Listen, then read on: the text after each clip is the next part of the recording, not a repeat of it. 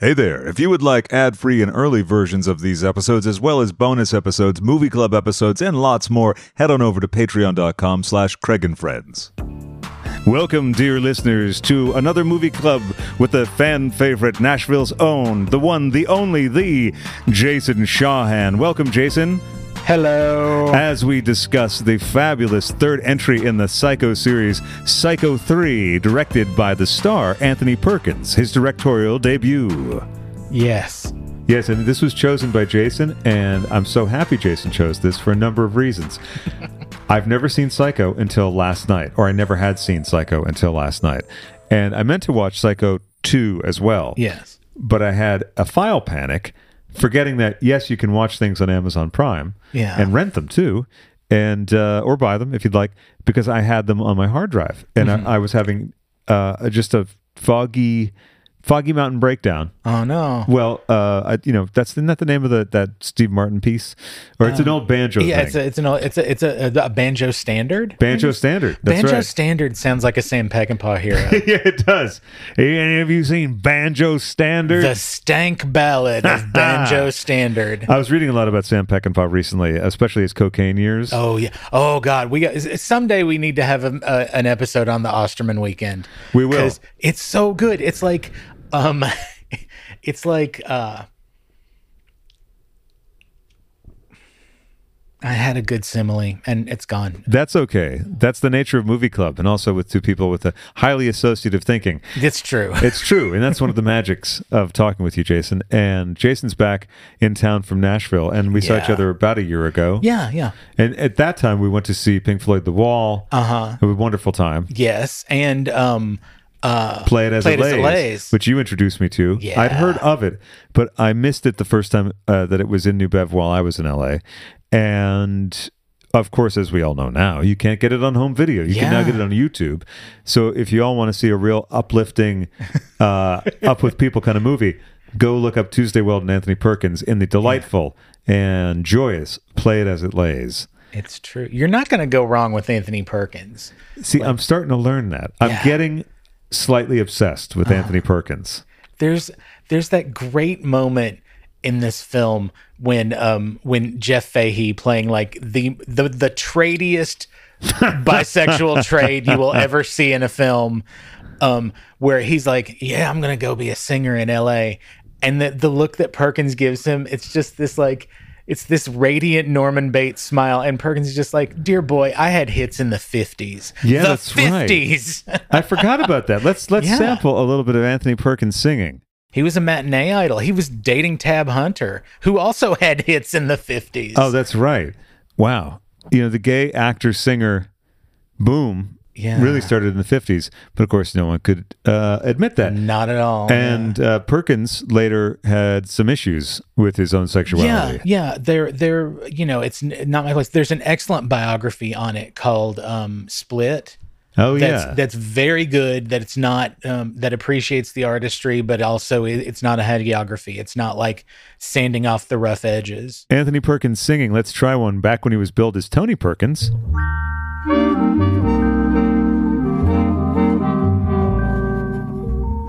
It was very sleepy, very relaxing. Love is funny or it's sad Wow. or it's quiet or it's mad. It's a good thing or it's bad, but beautiful. Well, I mean, that pretty much sums up everything in life, doesn't it? I mean, uh, I'm that was that was pretty good. That I mean, was it's pretty like- good. I, I really like that. Yeah, yeah. I just that what what a different world it would have been if he just if he just stayed a pop star and like never like uh, I mean I think I think he was always an actor though and that was think just sort of so. a side thing Which was But, really like, common back then. Yeah, That's yeah. why, for anyone who saw Once Upon a Time in Hollywood and maybe was like, what the hell with the scene where Rick Dalton behind the has a green single. door. Yeah, it, that has to be where the porn got its title, right? It must be, that's a real song, right? Yeah, yeah. That's a real song. Okay, that's what I got confused about. Yeah, that must be where they got the title Mm-hmm. Yeah. from for the film. Yeah, the uh, classic porn film. I've never seen that. Have you seen it? No, no, I know of it because it's in in Danny Peary's first book on uh, Midnight Movie. uh, cult movies history. There's three volumes of it, and in the first one they talk about Beyond the Green Door. So I know of it, but like I don't know it as this like porn legend thing. I know of Right. it as just a you know a cult film. I just want to say that there is no gutsier way to start a film than a, no image on screen and just somebody yelling out, "There is no God." I was really taken with that. Yeah, that's a that's a gutsy way to start your film. And then have it be a nun who wants to kill herself. Yeah. Doesn't kill herself, but in the process of n- being restrained from killing Gives herself, another nun. kills another nun in, in a vicious fall. Uh Uh-huh. huh. Yeah, it's very vertigo. That whole opening sequence Okay. is very vertigo. yeah. Okay, now this is interesting because, of course, uh, Hitchcock was a massive influence on Brian De Palma, and my first viewing of Psycho being last night, yet me being an avid De Palma fanatic, I saw so many things that I went, "Oh, okay." Not that I get why the critics came for him, but like because he does it so well, Yeah. I don't mind it. What's your thoughts on that? So, it, for those not familiar, if you're listening to Movie Club, you're probably familiar with this. Brian De Palma is the only man, oh, let's say the only director, forgive me, the only director who has been able to take Hitchcock's film language and set piece style and harness it into his own sort of vision and take it a little bit further in certain directions. Would you agree? Hmm. No, I would agree with that. Yeah, okay. I think um, you know, it's just and what's what's interesting is that nowadays, instead of like trying to like take and recontextualize and remix Hitchcock, people just want to take and recontextualize and remix De Palma. And in a way, that's good because that's how things develop, Yeah, right? yeah. It's like uh, the Stones wanted to be bluesmen, but uh, they weren't. Uh, but they were sort of, but they were their own version of it. So then they they transmuted that into something else, and then other people picked up on that, and then we get Aerosmith, and so on and so forth. Yeah, and- or or like how um uh th- Rome took the Greek gods and like, well, no, let, let's give let's give him a sassy little reboot uh, for for this side of the Mediterranean and um uh, but yeah it's like it's like taking something and then you know reshaping and evolving it and coming up with a you know they have a common denominator but they're not the same thing Right. There's a difference between derivative and um, reimagining or uh, homage, or there's something else. What's the term for not collaging, but there's like a thing of where you, I guess, recontextualizing is what you, s- you said. yeah yeah With Tarantino, I feel the same thing. People say sometimes negative things about him, how he uh, b- borrows from certain genres, etc. I think it is the output of an encyclopedic knowledge of film. Yeah, it's like, well, it's he, he's an incredibly gifted filmmaker, and also he's like he has the same skill set visually that I treasure in a good DJ. Yes. Like he knows exactly what to, you know, like he he understands. Like it's interesting that like I mean his soundtracks are are an indication of that. Like it's like he's a great filmmaker and he's also a great DJ. Yes, he but is. he's combining those two skills in a fascinating way. also he gets what's good about each genre which is uh, something uh, a music appreciator or a dj Yeah. would also share because a corbucci film can't be compared on the same or a judge of the same merits as like a uh, a slapstick comedy or a hitchcock film judged on the same merits as some uh, ro- like roller boogie like they, they, you know they exist in their own worlds you know I- I Uh, just have I just have a vision of Hitchcock watching Roller Boogie. Like I mean, I think he was I think he I, I don't think he died until like 78 or 79. Um but I just I just love the idea of, you know, Alma Alma Reville just being like, "Alfred, what are you watching?" darling yeah it's a quite good film didn't he he had some kind of favorite film that he talked about that Probably I but that was like an unexpected thing yeah. But Yeah. I just I just love the idea of Alfred Alfred Hitchcock's Roller Boogie is a film I would watch like 18 times. oh my god me too i'd have to we'd have to do three movie clubs on it because that's how amazing it would be and influential and probably would have uh, exact exerted an influence on psycho 3 now let's listen to anthony perkins singing a little ditty in crimes of passion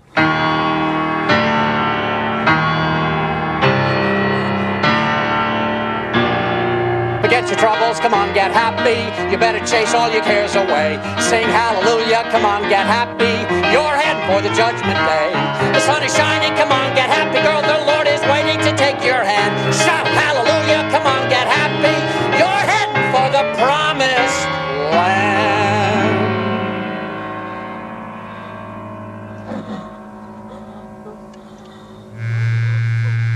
what that sound is. Uh, slightly more sinister than uh, this material. Let's just remind our listeners and ourselves of his uh, works. Now, this is uh, from the album On a Rainy Afternoon.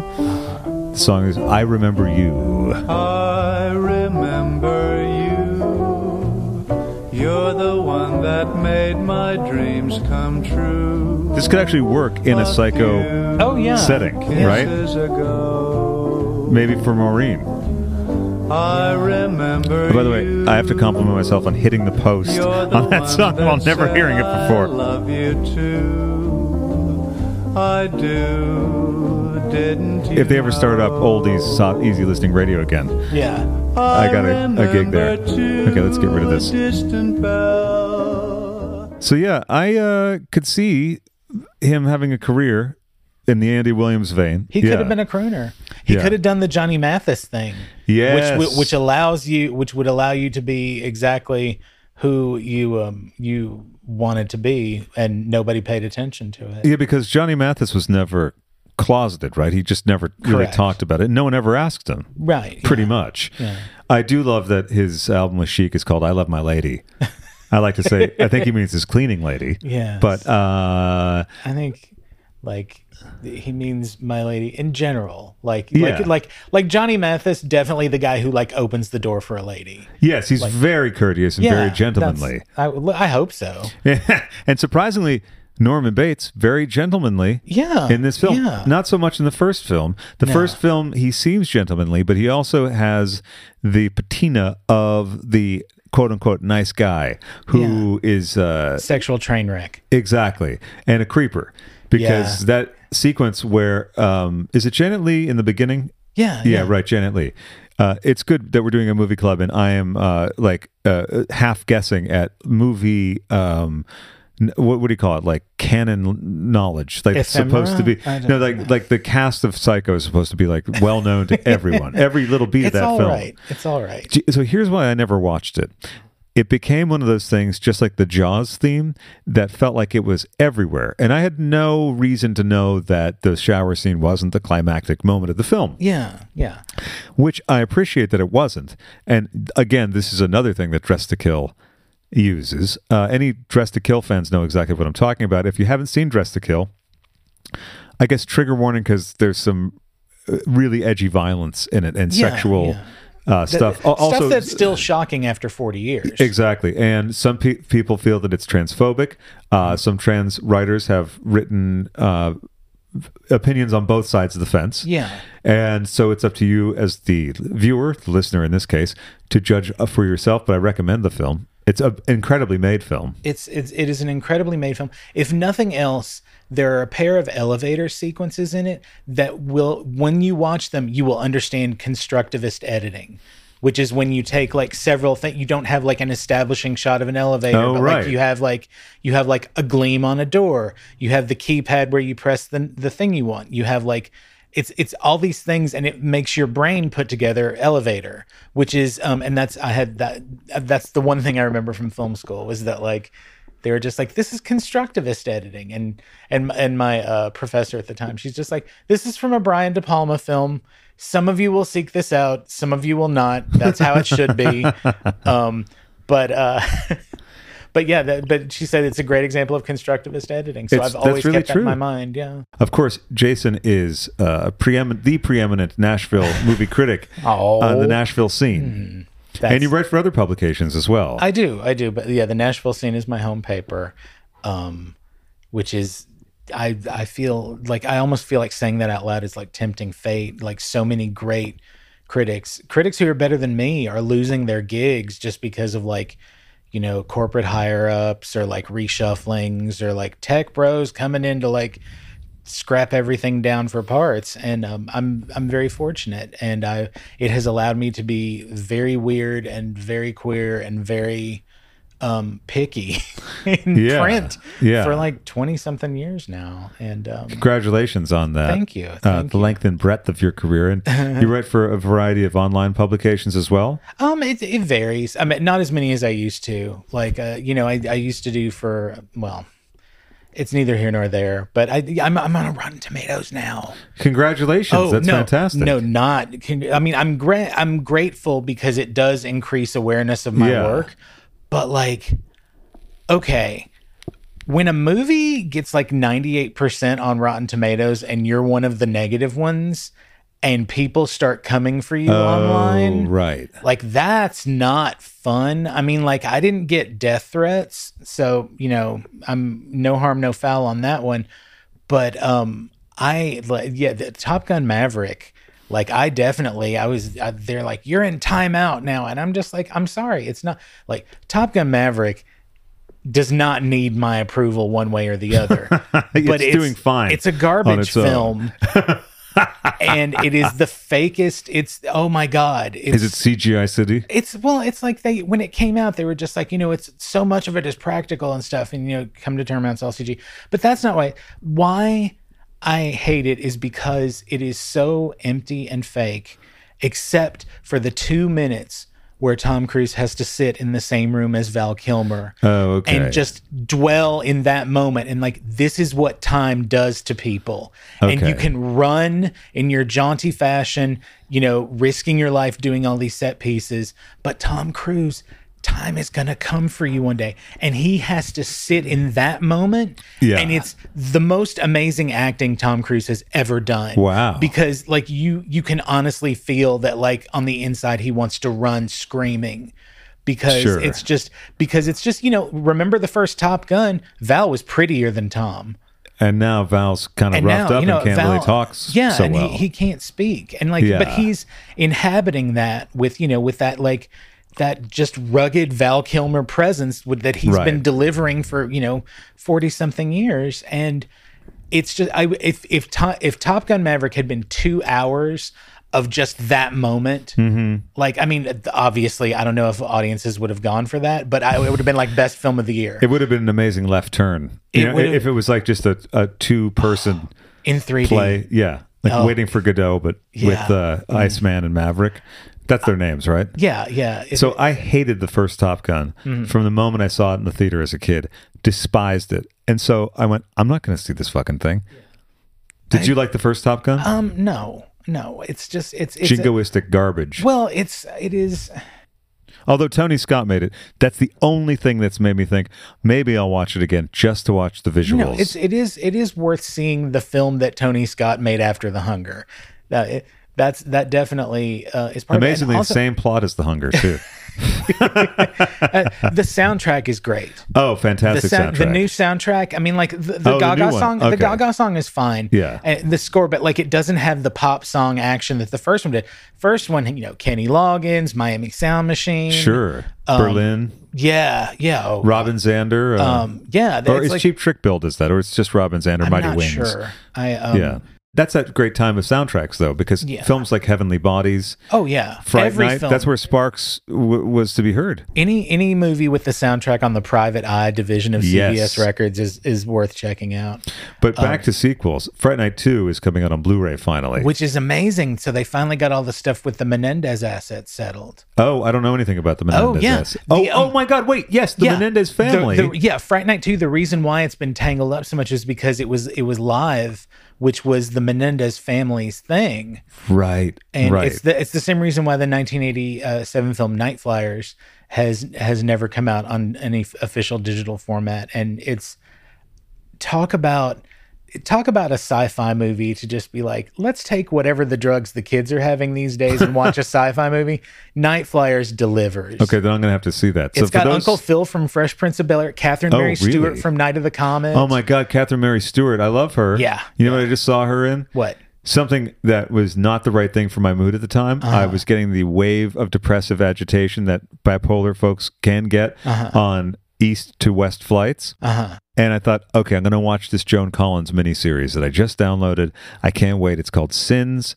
I think it's based on a Judith. judith krantz Thank you. I think Uh-huh.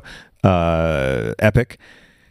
And it's great at first because she because she plays a magazine publisher her apartment in it is amazing. It's pastel peach, uh, except one wall is pastel stripes of blue and green and all that. So her apartment's amazing. So I think, okay, uh, this is fabulous. I found another Hollywood Wives, but even better because Joan Collins. Uh-huh. So it seems like it's a home run. It seems like it is the perfect solution, except 45 minutes in, it's no more peach walls. It's back in time where we see that Joan Collins and her family were separated by the Nazis. So, not exactly what I was looking for, Uh-huh. which would definitely be something uh, more like paper dolls. Actually, what you just said reminded me that the thing that I was trying to remember about Osterman Weekend is that it's basically Hollywood wives for like 80s career dudes like CIA, KGB fantasies. um, I mean- and, and Meg Foster has a crossbow. Whoa, Meg Foster's in it? Yeah. Oh my God. And she has a crossbow. Oh well, color me sold. I was so I, I've wanted to see that movie for a long. Th- for some reason, that and Star Chamber, I remember seeing the thorny MI boxes, Uh-huh. Yeah. on the shelf and being like, oh, I want to see those, but never got around to watching them. And those are films that I'm thrilled that I never got to see then because I would have seen the terrible pan and scan VHS version. So that's another reason why I'm thrilled. I did not see Psycho until now because I saw it in 4K. Uh-huh. It, it was amazingly clear. you can't go wrong with a a properly encoded 4K black and white film. You can't go wrong with it. Oh they It's look gorgeous. It's gorgeous. gorgeous. And it reminds you of the power of black and white. And especially interesting contrasting the two films. Obviously, they're going to be different because this film, Psycho 3, uses my, one of my favorite devices lurid, lurid lighting. Yes. Yeah. Beautifully lurid lighting. I mean, we have some lurid lighting happening in here. I'm yeah, but it's like it's like the thing about lurid lighting or you know the the Nicholas Winding Refn vibe or Hmm. they, they call it bisexual lighting in like fashion blogs and stuff. No wonder I like it so much. Yeah, yeah. It's um It's also, so I, I like to think of it as like Michael Mann as well. Yeah, yeah. It's I mean, but it's like it's really this kind of lighting scheme lends it to like really it's it's flattering lighting. Like you can like I having gone to like film school and art school and all the schools to like learn how to make image pretty more.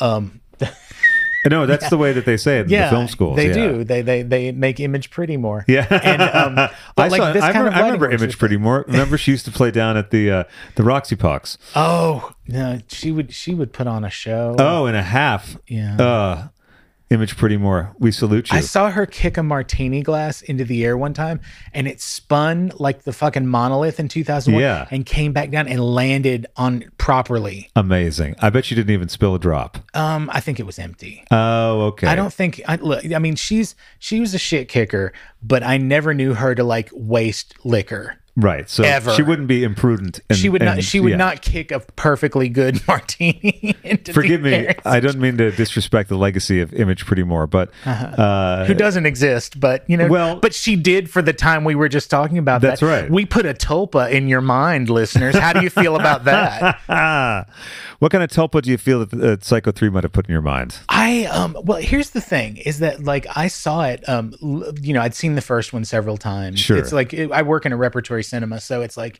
you you'll get the chance to see Psycho quite often. Really. Yeah. Um, which is great. Although my favorite Hitchcock is Notorious. That's I've the never best- seen that. Notorious is great. It invents Lars von Trier like a few Wow. decades before the fact. It's great. It's it's about how sometimes um, the only way you can t- show someone that you love them is to basically pimp them out to the Nazis. That Um, it sounds like a premise I am interested in. Cary Grant, such a say. Cary Grant for a homosexual was so sadistic towards the women in like supposedly romantic films. Yeah. I find it fascinating. But uh, that's neither. But as far as uh, Psycho three Tulpas, I um I saw this one. I'd seen Psycho one several times, and then uh, I was hanging out with a friend, and I was just like, let's watch the two Psycho sequels because like four. I don't think was readily available at the time. So and like 2 is very like is very serious. It's very like this is like let's engage with Norman 22 years after the fact. Um and it's like it's it's good. It's better than it has any right to be. Wow. Okay. and I wanted to watch that. Did not have the time because I Um, Yeah. had that file. I mean, it's mania. like the, the stuff you need to know for the third one from the second one is there in the black and white sure. flashbacks. Okay. Um, but the um, but yeah, but three is it's just like I refer to it as a sleaze masterpiece. And I would agree with you on that. I um there are two horror sequels and it's it's really interesting because not every horror franchise had a sleaze Entry. entry. Right. But the Psycho 3 and Friday the 13th 5, A New Beginning. Those are like the perfect sleaze horror sequels. Remind me of which one is five because I get five and six confused. 5 is the one where it's not Jason, it's the guy impersonating Jason Oh, at right. the Camp for Troubled Youths. Is Corey Feldman in that one? He's in very briefly at the In beginning. the beginning, right? And then there's the guy in the institution. Yeah, yeah. All who's of that who's like stuff. older a few it's he's Tommy a few years down the Yes, road. right. And it's a copycat Yeah, type of thing. yeah. He's gone nuts. Yeah. and he's in, he thinks he's Jason or yeah, something. Yeah, yeah. Tommy thinks he's Jason, but he's Yeah. not. It's it's the it's the it's Roy impersonating him. But like Friday Five is eighty five and Psycho Three is eighty six, but they are both incredibly like like it's i don't want to say that like you watch these and you're just like oh yeah this is totally made by a perv but like i mean that i mean that in, as a compliment um yeah because there's there's just there are things about this film that like it's it's it's it's willing to embrace going to places that respectable cinema doesn't often do. Yeah. and I love that. Like, I mean, I Me too. love. Oh, the, it's one of my favorite things. I love the fact that like the, the the the film's whole idea of like gender theory is just like okay, you know, virgin and whore. All right, the you know, virgin literally a nun, the whore Jeff Fahey with the wispiest of chest hair and like the most insane eyeliner. Like, and that's the thing is that just like like from the beginning, e- even when he's like reenacting the first scene of Showgirls like years before the fact. Oh, right. When he's picking when he picks up when when Duke picks up Maureen. Let's establish for the Oh, yeah. Um, for the folks who haven't seen it. if you haven't, go- maybe watch it. You should. You should definitely watch it before you listen to us talk about this. Yes, because- and and do watch Psycho first because tropes from it are repeated, and you kind of need to know. fro- that's one of the reasons you could I- have a very good evening of cinema with the first three Psycho movies. Yeah, and we can't some- speak about the fourth really because we haven't. yeah, neither of I- us have neither seen of it. us have seen it, but Olivia Hussey from Black Christmas is the mom. Mick Garris directed it. It was Yeah. his first film. Correction. Mick Garris did not make his directorial debut with Psycho 4. He did, in fact, in 1988, make his debut as director with Critters 2, The Main Course. While Movie Club is all about misleading citizens and hopefully leading them down a dark alley, we certainly do not mean to insult Mr. Garris's legacy. And and Perkins is back for it. So and- Yeah. and, is He was very Henry Thomas frail, in I it? think, at the time. Yeah, yeah. I mean, it was it was towards the end. Um, I think that was his second to last film. Yeah. And then the last film is a film called Edge of Sanity, which again is a split personality film. yeah. Uh, so it's very in line with the Perkins thing. Mm-hmm. To continue with what happens in the film, this nun almost kills herself. Yes. Says, There is no God. there is no god and she just and it's you know and they're just like you can't you can't and, you know and another nun ends up dying so then the other nuns are just like well you've really done it now You've screwed up and you're, Yeah. you're damned for damnation. so she's Uh, like well then i'm leaving this convent and, and she leaves. She, does just leaves with a suitcase that looks just like the suitcase of the poor unfortunate first victim, who wasn't so poor and unfortunate. uh, It's complicated of the first film. Marion Crane, played by Janet Lee. Exactly. And the Maureen, um, it's Maureen Conlon Mm-hmm. is um uh Diana Scarwood's character in this film, same initials. And if you think, well, that sounds like it might come into play, it, it do. Yeah, it, do. definitely do. and so does her haircut, which is very Yeah. similar to Janet Lee's. Yeah. Diana Scarwood. Let's give a thumbnail history of Diana Scarwood as you know her. Oh.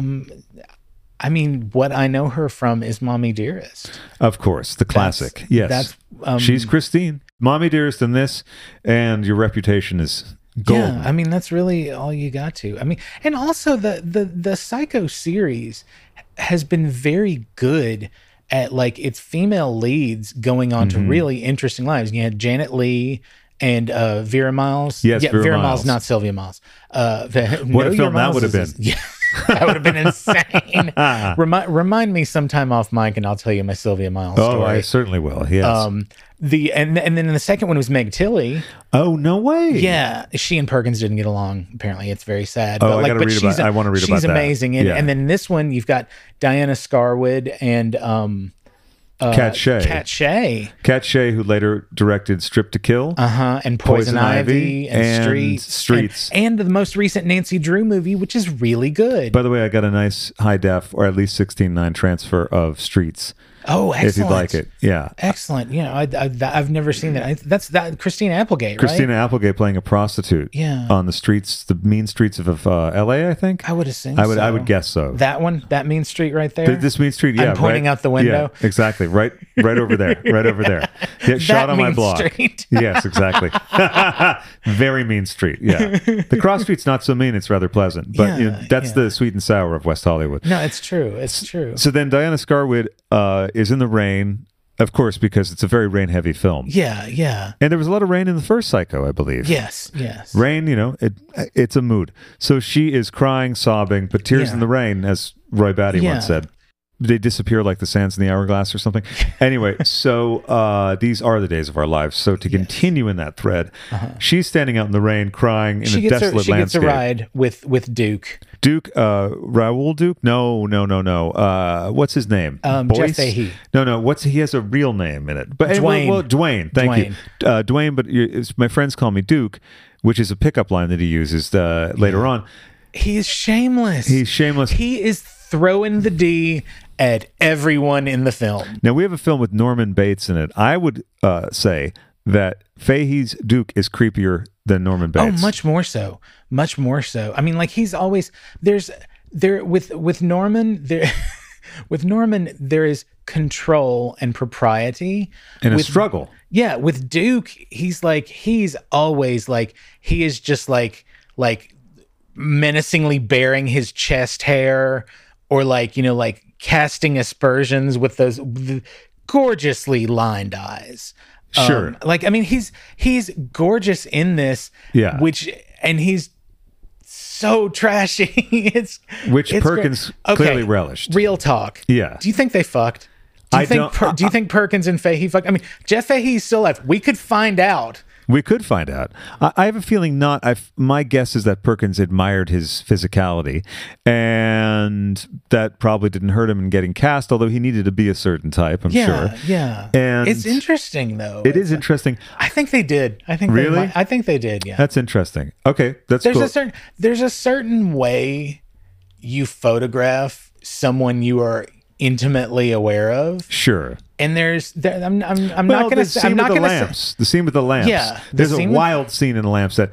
I mean, Yeah. I, it's not that I'm shocked by it, but I didn't. I really wasn't expecting it. but it's kind of like it's really amazing because it's like it's like it's it's sensual but it's not like it's not like super fleshy but the fact that it's like it's this sensual thing that's tied into like th- an artistic display makes it way more effective and way weirder and i'm Yeah. you know you just know that that's him just like no we're gonna be a little more interesting with this Yeah, that's Perkins' touch, Yeah. clearly, and also the decorations in Fahey's car- in Duke's room. Because what happens is Duke picks up Diana Scarwood's Maureen, yeah and and then he tries to rape her Yes, he does, and uh, she. but this is the escapes. mid 80s so that's just a stumbling block and she she runs off and into um, the torrential rain Yeah. with no clear building in sight and she eventually makes her way maybe a day later yeah yeah uh, oh but she does get she, because uh, via the trucker that picks her up yeah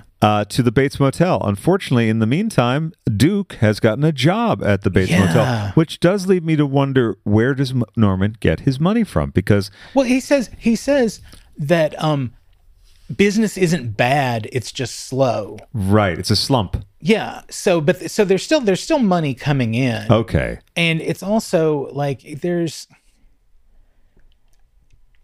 you know that's a good question i mean part of it is um because he was working in the second one like he had a job working Oh, at, right, the, at at, that- the, that at diner. the cafe in the Yeah, second one yeah. like that's how he met miss spool and all that um but th- that's a good question I don't because know. the property is still in his possession. Yeah, yeah. Throughout the whole thing, even though he's remanded to the psychiatric ward Yeah. or, or prison, So, uh, and the end of the first one, so who was running the bates motel while norman was in the institute one gets. has the- Uh, anyone ever addressed that in the continuity i wonder We're gonna have to look that up. I think that, Yeah. that'll be a little maybe an asterisk, maybe bonus chunk that we do yeah uh, at the next recording.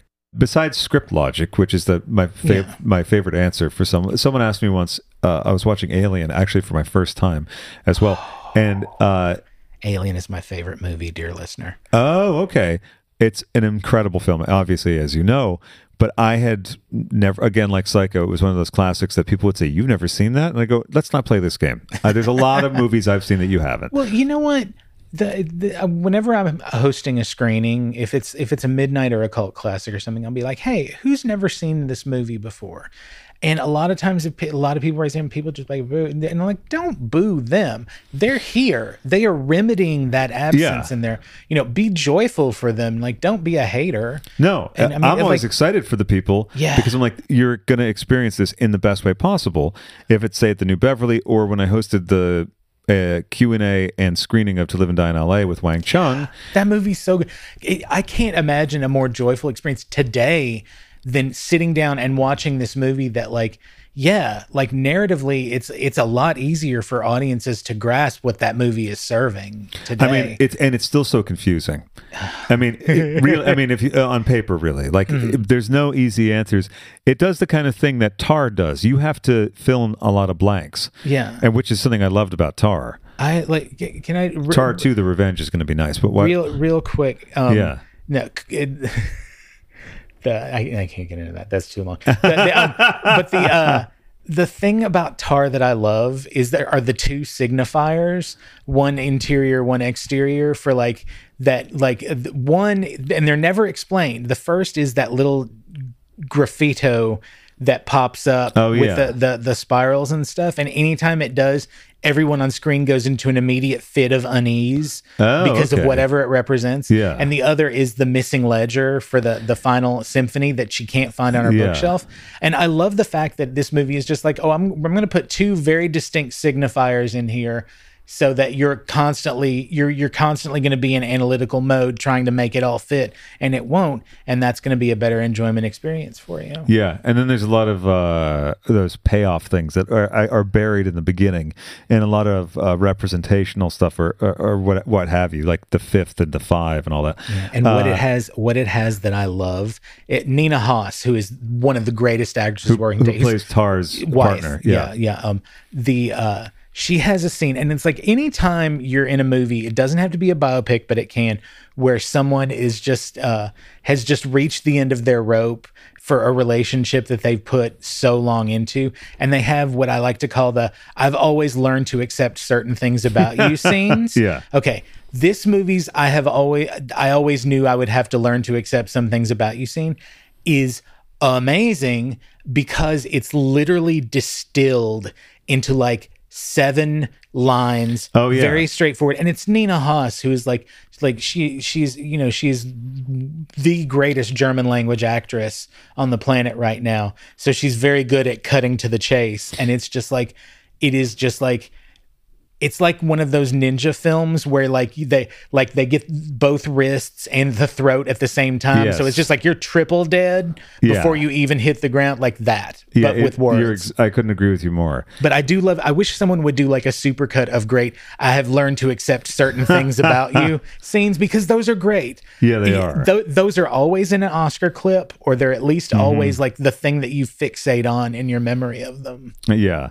Now in, in Psycho three, Norman uh, seems very repentant. Now I haven't seen two, but Norman, unlike in the first film, i- has is now presented as not just a rehabilitated character, but a, a person that is defended by the local townfolk because. In the midst of all the stuff we talked about happening before, a reporter shows up on the scene Yes, Miss Tracy Venable. Thank you. Miss Tracy Vanable sniffing around for information about Norman Bates, and she has an indistinct uh, motivation. You're not sure if she is uh, after the right thing. What side of the fence is she on? Yeah, she's very she's very much like true crime podcasters of today. Like you don't know morally what their end game is from who they are or the work they're doing. You still you Right. have to figure out their agenda. And the the, the whole thing um in part 2 um you know Norman's out of the institution. Um he's working respectably and then some murders start up and and people are just like, oh, it's him, it's him," and it's it's not him. I see. It turns out that it that it's Miss Spool, um, Oh, who we okay. see in the flashbacks that he kills with the shovel. Eventually. see. But like people, w- that that is resolved. Um, where they so just that's like why- okay, they know that like okay, well the the last time this happened, like Norman is a scapegoat. Right. So and we rather- feel bad about it. and we feel bad about As that. a so in- community. In, this one, like I mean, still some people are creeped out. Like, but Myrna, who is the head waitress at the diner, with who I c- am con- convinced could be Stockard Channing. I, I Like, swear to God, she I has thought that Stockard too. Channing realness. Yeah, It's yeah. like amazing. How But, great would it like, be if Stalker Channing was in this? And she just did a day thing on Psycho Three because And like, like, like she's- would refuse to talk about it. yeah, because like maybe she and maybe she and like Tony Perkins went out on a date once and like it didn't work out, but she's just like I no, but we had a cheat. good time. He's a lovely man. Yeah, I mean, he's like he's he. The He thing- was beloved by the folks that he. Oh, absolutely, yeah. Yeah. And I wanna. I'm so fascinated by his and Stephen Sondheim's like friendship and occasional, mm, you know, friends with benefits. Um, but uh, because that they they love to throw these extravagant mystery parties, and that that eventually led to Oh, the movie that's they worked on, The right. Last of Sheila. So, but they yeah. love designing like elaborate scavenger hunt party Wow. mystery things, Yeah. and it's just like like nobody throws that kind of extravagant party with a theme anymore. No. I think Kanye tried to do one like a decade ago. Uh-huh. Like he tried to do a, a, a Truman Capote style party. Yeah. And it's just like, I mean, and th- if only you had just stuck with that and tried to be more Truman Capote instead of, oh, damn it, Kanye. Yeah. Um, exactly. we, we hate it when people disappoint us. Especially when they veer away from the Truman Capote murder by deathness. yeah. Yeah. More people should be obsessed with Truman Capote and trying to do it his style. Even you know, even all the bad stuff. That's fine. I mean, yeah. Well, I mean, like, there's nothing bad about befriending powerful, powerful people, and then like you know, like Writing all their loosely secrets. fictionalizing it on a public forum. yeah, and being uh, sh- banished and shunned from the Truman society. Capote invented Live Journal. Oh, he really did. Yeah, he really did. And then he was sent on tour with the Stones. But back to Psycho 3, which doesn't feature any of the Rolling Stones, sadly, although I wish Yeah. Bill Wyman had a cameo or at least did something on the score. I mean- and speaking of the score, Speaking of Bill Wyman, did did you have you heard Mandy's album, Mandy Smith's album Mandy made an album? with Stockatkin Waterman? oh my God. Okay, I'll so remedy this. listeners- Okay, I'm, I'm gonna I'm gonna I'll send you links for this for the Please. show notes because yeah. Wow. the- okay. So yeah. people need to know who are listening who don't know about who Mandy Smith is. Bill Wyman. Was he married once? Was was that one of his wives? Or Uh, yeah, yeah. Okay. They, they they were married. No, but uh, did he have more than one wife? I, that's something I'm not sure about. Uh, I- I, Not don't, at it the doesn't even same matter, time. really. Not No. at the same No, Well, no, no. Uh, he wasn't a polygamist, but what he was was a bit of a creep because Yeah.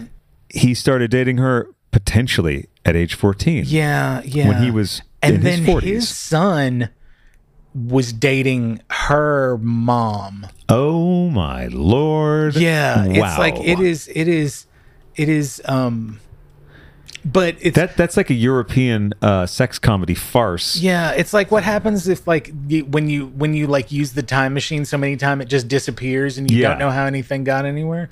I just but, loo- I just but the looked her Mandy up, album yeah. is spectacular. Oh, okay. That's so that's good to know. Yeah, So she made something good. Uh, not that she wouldn't, but let's see. Uh, Mandy Smith lived in Tottenham as a child. She met Rolling Stones bassist Bill Wyman when she attended the BPI Awards with her older sister Nicole in 1984 when she was 13 years old. Wyman was 47, but wrote in his 1990 autobiography, quote, She took my breath away. She was a woman at 13, end quote. The relationship only became public two and a half years later when she reached the stately age of 16 uh, the legal age of consent in the United Kingdom, and it resulted in a firestorm of publicity. So we're to believe that sh- they were in a relationship uh, f- from age 13 even if he waited a year still even at 16 i mean because when she was 16 he was 49 Yeah. then later smith and wyman married on 2 june 1989 uh, which we have to use the um, british way of saying that and so that means he was 49 and she wait hold on a second this is all getting con- very confusing at 84 so in 89 yeah she was 19 Okay, my math skills are a little off today. You, you know, but uh, oh wait, and never mind. If I read the next line, it would have solved that for me. they were married in a civil, civil ceremony on his Suffolk estate. She was 18 and he 52. Smith b- had this by this time developed health issues, which she blamed on b- being on birth control since the age of 14. When she said her relationship with Wyman was illegally consummated. Okay, so there we go. Oh Jesus. There we go. We have the answer Yeah. that we did not want. Yes. Um, but Mandy's single, uh, I Just Can't Wait, um, also known as Mandy's theme, particularly in its That's cool great. and breezy I- jazz you mix. Mean, you mean Mandy's theme was "I just can't wait"? yeah. no, she couldn't wait. could Yeah, she? Neither it's- could Bill. Well, but I mean, that's the thing is that like the the lyrics are like vaguely about that. Oh, okay. and it's I mean it's Stockake and Waterman, so it's not like um, it's not uh sleazy, and there was never a sleazy Stockake and Waterman no, production. never, never, never. Um, but I mean, it's like it's it's it's a, it's a little saucy. It's a- okay, we'll have to. T- let's have a taste of it then, because yeah. Oh, the good. cool and breezy jazz mix.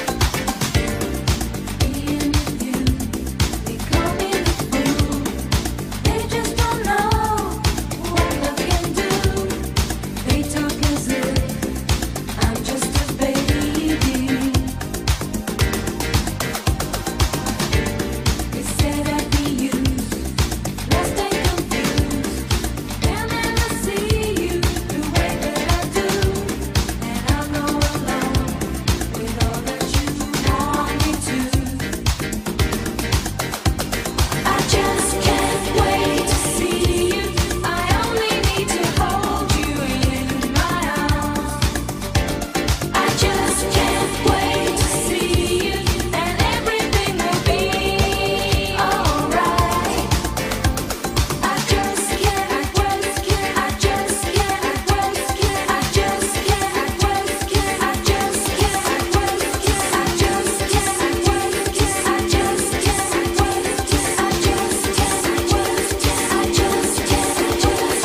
wait. It's a it's a Balearic legend of a record is it? because the song is grooving, the song is moving.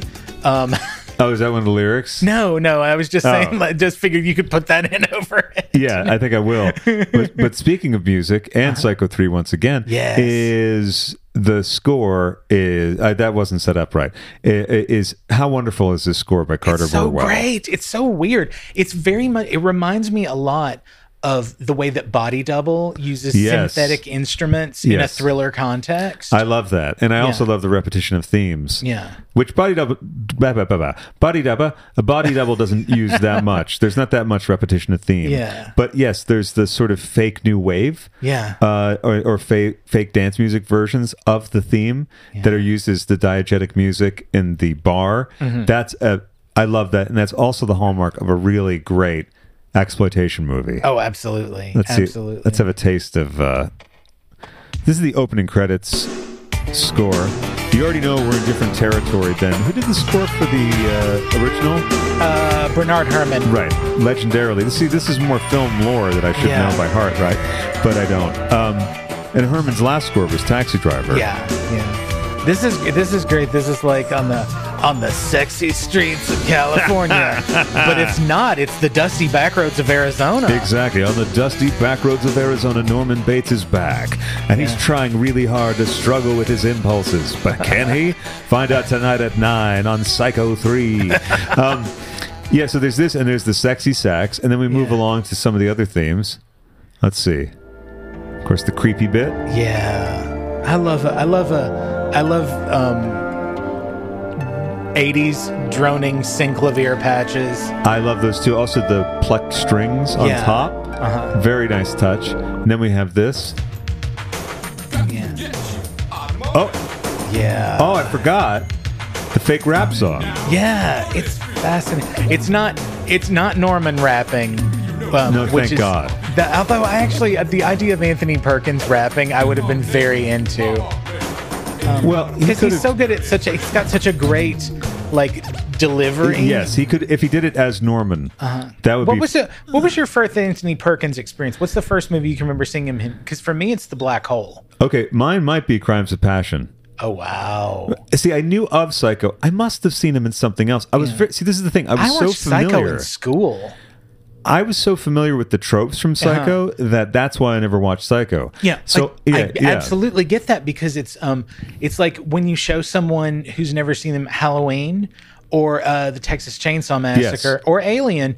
for the first time because so much of it has just been absorbed into modern culture that by being alive right. and being aware of media, you know like big chunks of these movies. Yeah, like uh, the uh, John Hurt moment in Spaceballs. Yes. gives the game away for the alien Yeah. uh, scene. But that's the that's the trouble that cultural touchstones run into. It, it's uh, also like um, oh, there's some other theme I can't remember, so that's helpful. Uh, but there's uh, oh, okay, well the Jaws theme. That's what I said before. The dun dun Yeah. dun dun dun dun. It doesn't have the impact anymore because people have parodied it and spoofed it and used it in a million different things. Well, it's like a, a, a- a good spoof can absolutely like remove something from existence. Case in point, airplane. Oh, you yeah. can't make airline disaster movies No. anymore because airplane killed it. Well, and then some would say United 93 like really like salted the earth and finished the job for that. But it's like but it's fascinating to go back now and watch a quote unquote serious airplane disaster movie Yeah. and realize like how hy- ultimately hysterical they are and how like airplane like literally demolished an entire genre. Because those were big. Airport 77, Yeah. right? Uh, the Airport 77, I think, is the one. No, is it 75 or so? The one that I'm thinking of is the one with. Uh, Delta Force? uh, no, it's it's the one where um, Karen Black uh, saves the plane. It must be. Is it airport? The first one? It's I think it's 70. It's either 75 or 77. But Okay. it's batshit crazy. Well, that whole disaster film thing was such a thing. Large Marge is in it. No way, really. Large Marge is in it, and she's like smuggled her puppy on board in like a basket, like Miss Gulch. Airport 75. Uh-huh. Charlton Heston, Karen Black, George Kennedy, and Yeah. Gloria Swanson. Uh, The Yeah. Days of George oh, Kennedy. God, and Gloria Swanson plays herself and she wrote her own dialogue. Are you kidding me? dude? Wow. You you you Like, like, I got to see this. yeah, like I mean, I would. This is California where such things are legal. I would advise like a special brownie and Airport seventy five. Yeah. 'Cause, like, I mean- well, you know, special brownie for me though would mean that I'd watch about ten minutes of the movie, have a panic attack, and Yeah. then have to go to sleep. So Yeah, no, I know, I know. I'm just saying that, Something like- else, maybe. like perhaps perhaps a small carafe of the liqueur of your choice. or Ketamine, yeah. I'm just yeah, just like whatever whatever like takes a happy you and makes it more so.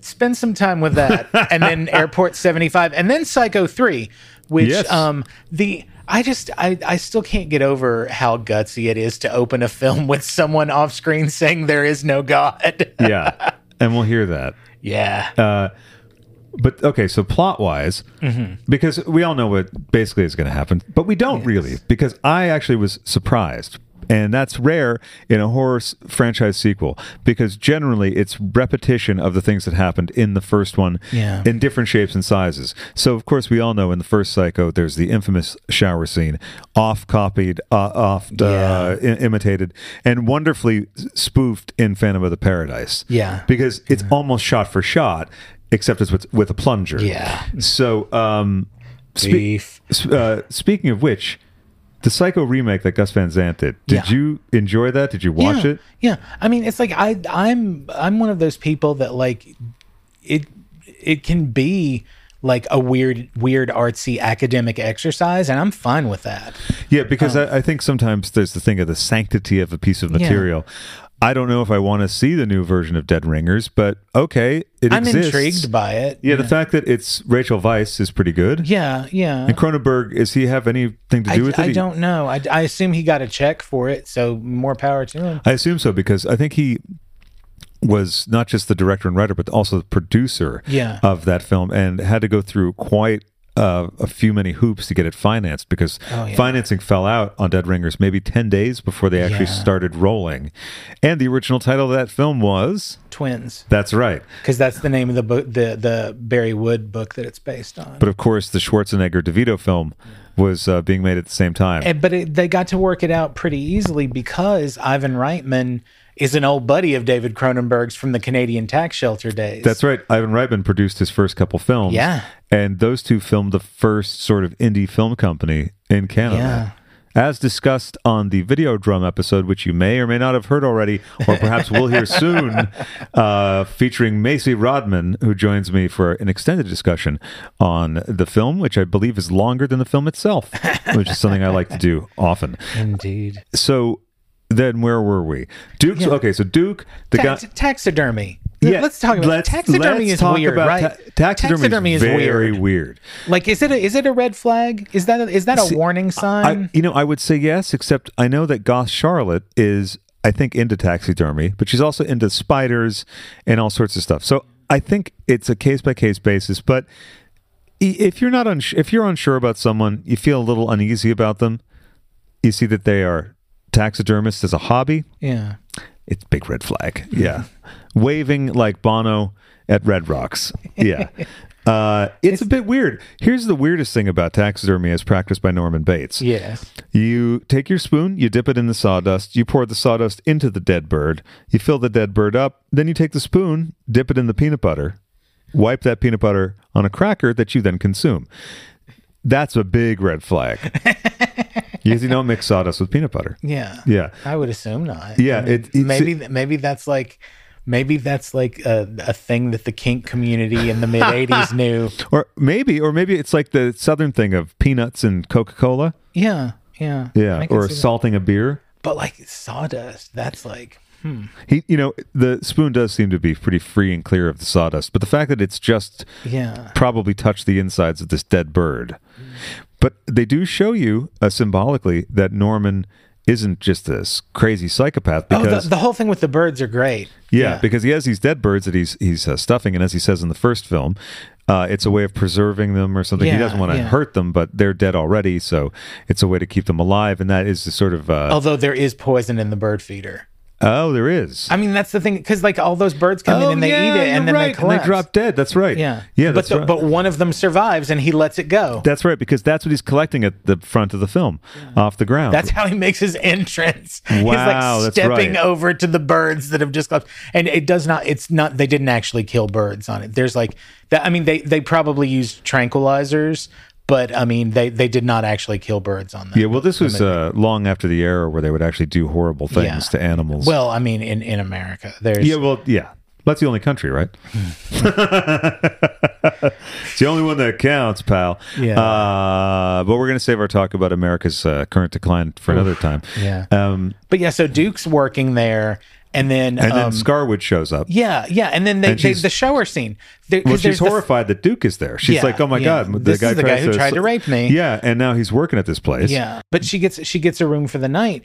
And then in cabin one. Yeah, and then and Norman le- mother comes to comes to visit and is you know all about to get and like pulls back the curtain and in the most amazing fake out like she has cut her wrists in the bathtub And it's grisly. and is attempted suicide so in that moment rather than mother claiming another victim norman achieves dominance and is like i have to save this girl's life Yes. and he does because he's because he's the whole thing that makes this a riff on vertigo is like he sees maureen and he's just like this is my chance to not kill marion crane it's my redemption Yeah, possibility yeah. because norman wants to defeat mother Yeah. he eventually does at the end of the film sorry for the spoiler if you haven't yeah no but Seen don't it don't yet. apologize for it like look Yeah, if you've gotten this far in the your episode. listeners are adults they Yeah. bought the ticket they know that They're if they're on the listening to it ride. before they see see the film and i'd like to think that this enriches your experience but you know like you know if you're the kind of person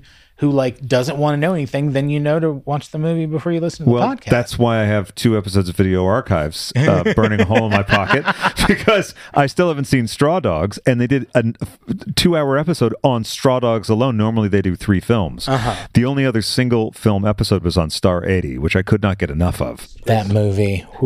You would love this episode because they talk about when Quentin went to the Playboy Mansion as um the escort of Dorothy Stratton's sister to watch the new documentary that that Hefner had put together.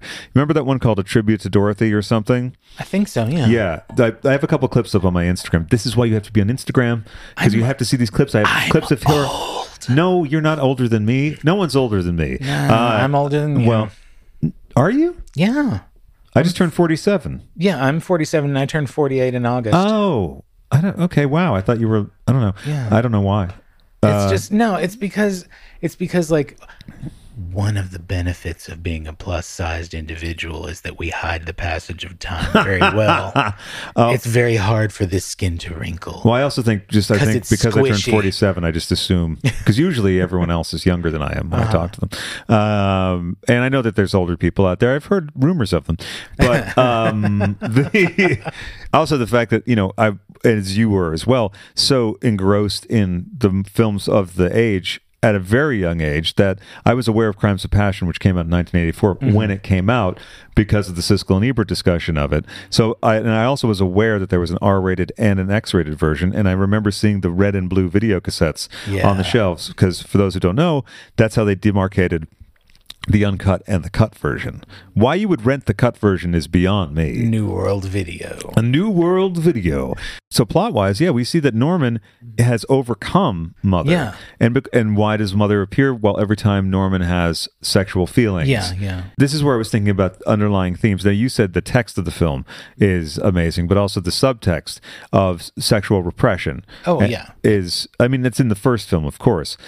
But now here we have the homosexual director eh, having that scene also with Jeff Fahey, who is a predator Yes. a heterosexual predator. Uh, so men do not come off terrifically in this. Yeah. Okay, he directed two films Psycho 3, which was his directorial debut. Wait, can I guess the other one? Did Yeah. he direct Edge of Sanity? No. Damn. That was Gerald Cocoin. oh, you told me that before. Lucky Stiff. Oh my God, that's right. I saw that on a website the other day, and I went, I have to download that. Those are the only two. Fi- I have to see Lucky Stiff now. So the plot of that film is basically a woman who's uh, this gorgeous woman marries this very unattractive man, and he's like, "Wow, I've, I'm the luckiest guy ever." But what he doesn't know is that she's looking forward to killing him, and there might be a cannibalism thing in there. Uh Uh-huh. huh. So I remember seeing that video box on the shelf. Did not know it was directed by Anthony Perkins. That's, That's yeah, no, I definitely wild. have to check it out. Wild. Do you ever wonder how it would change the dynamic of this particular sad story of Arizona history if they had just put like a big beanbag at the foot of the stairs at Bates Motel? You know, it really would have Because changed there's things. like three deaths that happen specifically just because of that staircase. and the same shot. Um, do they Yeah. use the same shot in Psycho 2 as a tribute? I mean, I, because- I, I want to think so. It's because been- clearly Perkins was doing Yeah. some camera stuff deliberately in tribute oh yeah, to Hitchcock. Also, there's really fascinating camera work yeah, in yeah. this. When there's there's there's there's like one scene, and I it's it's towards the middle, I think, is he talking to Mother? Is this the one on the? Um, well, no, it's he's he's looking in the mirror, but like you can't see his face. Uh-huh. You see that like the outline of him, but there's enough light coming uh, from the other side of the room that you see his face lit in the mirror, but not in actual space. Oh, that's cool. And it's like it's so visually cre- like it's the kind of thing that like you know it would only take him like maybe ten minutes to like block it out, but it makes such a visual impact on you I, throughout um, the film, there's moments like that. Uh, like he'll step out of a pool of pinkish purple light and into green light, and of course, in color coding film stuff. Yeah. uh, that's how they call it in school, right? Just like um, image, uh, image, pretty more.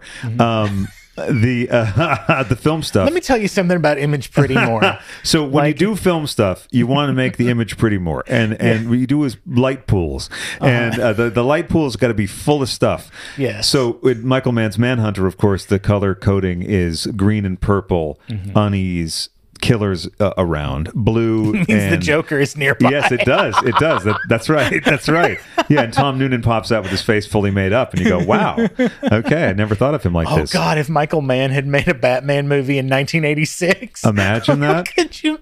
That'd be great because Dennis Farina would have been in it. yeah, Dennis Farina would have been Alfred, and you know, like, well, I mean, if we're going with the all right, so Noonan is the Joker. Yeah. Then William Peterson's got to be Batman. He's got. And what's Batman's real name again? Bruce Bruce, listen, you got to go out there and you got to clean up this town, okay?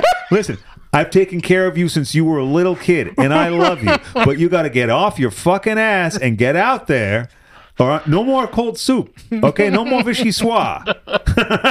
and he's smoking the whole time. Of course, Yeah, yes. of course. He has to be. Um, and he's wearing a tie and he's gesturing with his hand in an almost heavy metal gesture, but not quite. You know, like almost the Dio hand thing, but Uh-huh. Yeah. like with the one finger.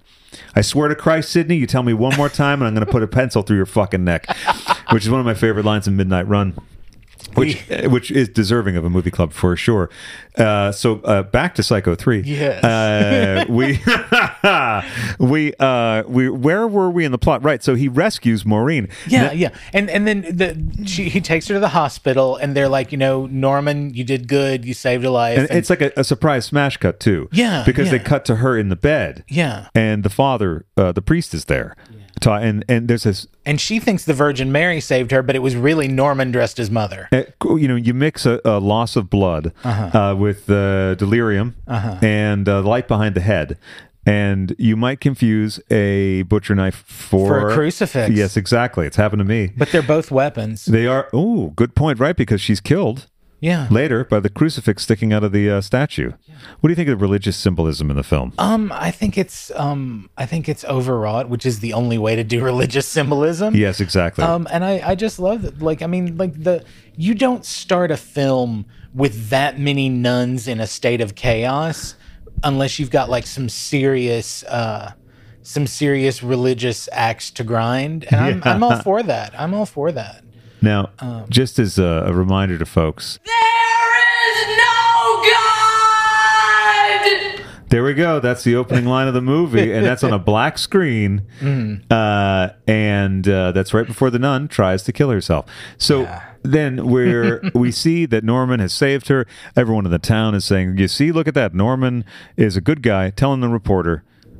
Get out of here, Missy, because Yeah. you know you're just causing trouble. And look what Yeah. he did. He saved that poor girl. Yeah, But and he then- and he saved her so well that he's like, "Hey, you know, come come recover at the end. You can stay for free. Yeah. and that that way you'll at least have the the the option to like figure out what you want to do. That's right. and stuff. giving her a real helping hand. and she's like, and she says, "Why are you being so nice to me?" And he says, "You remind me of someone I once knew," And- which is devastating. it is devastating because you can tell that he feels deep remorse. Oh yeah. Well, I mean that's the thing. When Miss Tracy Venable, when she interviews him at the diner at the very Yes. beginning, and and and she's like, you know, like he, she's like, but you feel remorse. Like why why like? And he's like, I do every day of my life. Yes, It's it like lives I feel with me. awful. I can never. Yeah. Oh, uh, as a matter of fact, I understand. My cure couldn't cure the hurt I caused. My return to sanity didn't return the dead. There's no way to make up that loss. The past is never really past. It stays with me all the time. And no matter how hard I try, I, I can't really escape. It's always there, throbbing inside you, coloring your perceptions of the world and sometimes controlling them. But that's my point, Norman. You aren't without conscience. You live with guilt and torment. You punish yourself all the time. Why does the rest of society have to? Take Mrs. Spool's disappearance. What if some well meaning citizen got the idea that you had something to do with it? the thing that I think makes Norman one of the most indelible characters um, in uh, 20th century entertainments is that the thing that makes him, the thing that makes people want to empathize with him, yeah, is that because of the time that the the, the, w he's he's like a cringy doll like Yeah. he's so incapable of like hiding like his immediate reaction to things Mm-hmm. and it's like it's it's it's it's just this like raw naked emotion and like you can tell he's constantly working to like keep it in check and yes, things. he is. I And then mean, like, the half smile he has when the revelers yeah, are around because he's, nervous about them. And he is he is the closet as a person yes, that's that's totally true. And I think that's like that's the reason why Orson Welles cast him in the trial. Like even though because the character of Joseph K, like you know, he's like he's like um what's the what did the how do the kids call it today? Bagging ladies left and right, but he's still got that like nervous closeted energy, and it, Yes. it adds to that paranoid narrative very very well yeah, Um, but I think I think um, this film, I think it does something really interesting in that, like, but because you've got the addition of uh, of Jeff Fahey's character in here, it allows Norman to sort of like basically do a dialectical exercise where he's just sort of like, okay, well, like my like my my like pixie cut blonde ladies of moral trouble thing is occupied here with Maureen. Um, but I can help her to undo things because he can put like the the the nasty side his energy towards Duke and like but the, but the thing about it that's so fascinating is that like like his desire for Duke doesn't mean Duke has to die like if Duke hadn't s- tried to blackmail him like I don't think he would have had to die I think See, do you think that there is desire for Duke? Because Duke seems to be an inert character. Mm-hmm. He just he needs help at the place. This guy's there. He um, doesn't seem to notice that. he's a sexual mirror in that There you go. whatever someone is looking for they will find in him and that's why christine not christine Maureen, that's Maureen. funny. She's always going to be Christina, but that's but that's why because she doesn't want anything from him, so it's impossible for her to see him as anything other than a predator. Right, and the girls he does have sex with, he treats terribly. Yeah, he's not he's not a good dude. he's amoral completely, and Yeah. possibly the most. Uh, which means in gay terms, he's like you know like mid range. but that's why uh, the scene. I love the community, so I can address the toxic in the community. There you go. You are in the community. You are part of the community, a beacon of the community. So, therefore, you can cast light or shade Yes. upon those that you deem a deserving. So, uh, Fahey's uh, Duke does give us a, a completely amoral character, which makes it even easier to empathize with Norman. Norman is a tortured soul. We saw that in the clip that we just heard. We didn't see it in the clip that we heard, but you know what I'm saying. Uh, that w- if you were watching it, you would have seen it. Uh, I saw it. So Fahey's character is so immoral, and it's hilarious to me that he's a singer who wants Yeah. to go to LA. Like there's a comment in there somewhere. Yeah. And then basically he'll do whatever it takes to get ahead, including being complicit in covering up Norman's crime. Yeah. By giving another sort of uh, fake out that's Yeah. terrific in the film because the cops come to the house after another murder and they have a warrant for a full search of Norman's house. Were they to go up there uh, at the time, Norman believes they're going to find the new Yes. mother Yes. or Mrs. Miss Spool, Spool, Miss yeah. Spool. And uh, I'm still a little confused as to the chronology of like wh- who is actually his mother. But then again, I have to see number two. No, Nor- Norma Bates is his mother. Mrs. Spool um, Was his aunt. Yeah, and she desperately wanted to fuck his dad. right, that And, bit I um, remember. Yeah, and then so what happened is she killed the Norman's dad. Yeah. She killed Mr. Bates and kidnapped Norman. And then they eventually got him back and returned to his mother, and she, she was put in the institution. Right, okay, and, that's- then but then Norman killed his parents. Um, Isn't that the lore from the first film? the Or does the, or well, does it's- two cha- it, ch- rewrite it changes a little bit. There's some retconning going on. that? Because they say that Spool killed the mother and the father. I- It's it's confusing. It's confusing, but yeah, there is, and that's in hasty exposition land. Yeah. later on, And it's not honestly like like you you don't have to like like in part 2 like the story is very much a part of what's great about it. Yeah. And you want it like with this one the story it's not so much. You don't need the plot. Like it's more vibes. Yeah. Like I mean and like there's some great stuff in this script. It's Charles Edward Pogue who did the first draft of what would eventually become David Cronenberg's The Fly. Oh, interesting. Yeah. That's something I didn't realize until recently. Mel Brooks produced The Fly. And Eraserhead. Yeah. That's like Mel Brooks is responsible for David Lynch and David Cronenberg both like really like getting out there into the world. Like and here's, Oh, not Eraserhead. Elephant Man. oh, that's right. Yes, you're right. But no, but he saw Eraserhead. Yeah, no, no, And that's right. It's And the David same- Lynch is responsible for John Waters. Oh, I didn't know that. Yeah, like David Lynch sponsored John Waters for Directors Guild membership. Oh, that's amazing. Yeah. That's really cool. Yeah. The second time I ever visited LA, and this would have been like 2008 or 9, Mm-hmm. I shot like maybe 20 seconds of video outside of one of David Lynch's houses, Yeah. specifically of the Lost Highway house, uh, for an art project I was working on that. um uh, and then I realized, like, I was just thinking back and I was just like, you dumbass. Like, taking video of that house is like inviting Robert Blake to appear to you. Ah, that's true. Um Did that happen? No, it hasn't happened yet. Okay, it hasn't well- happened yet. But I would be lying. It's it's sort of like the way that the movies teach you to be observant about things.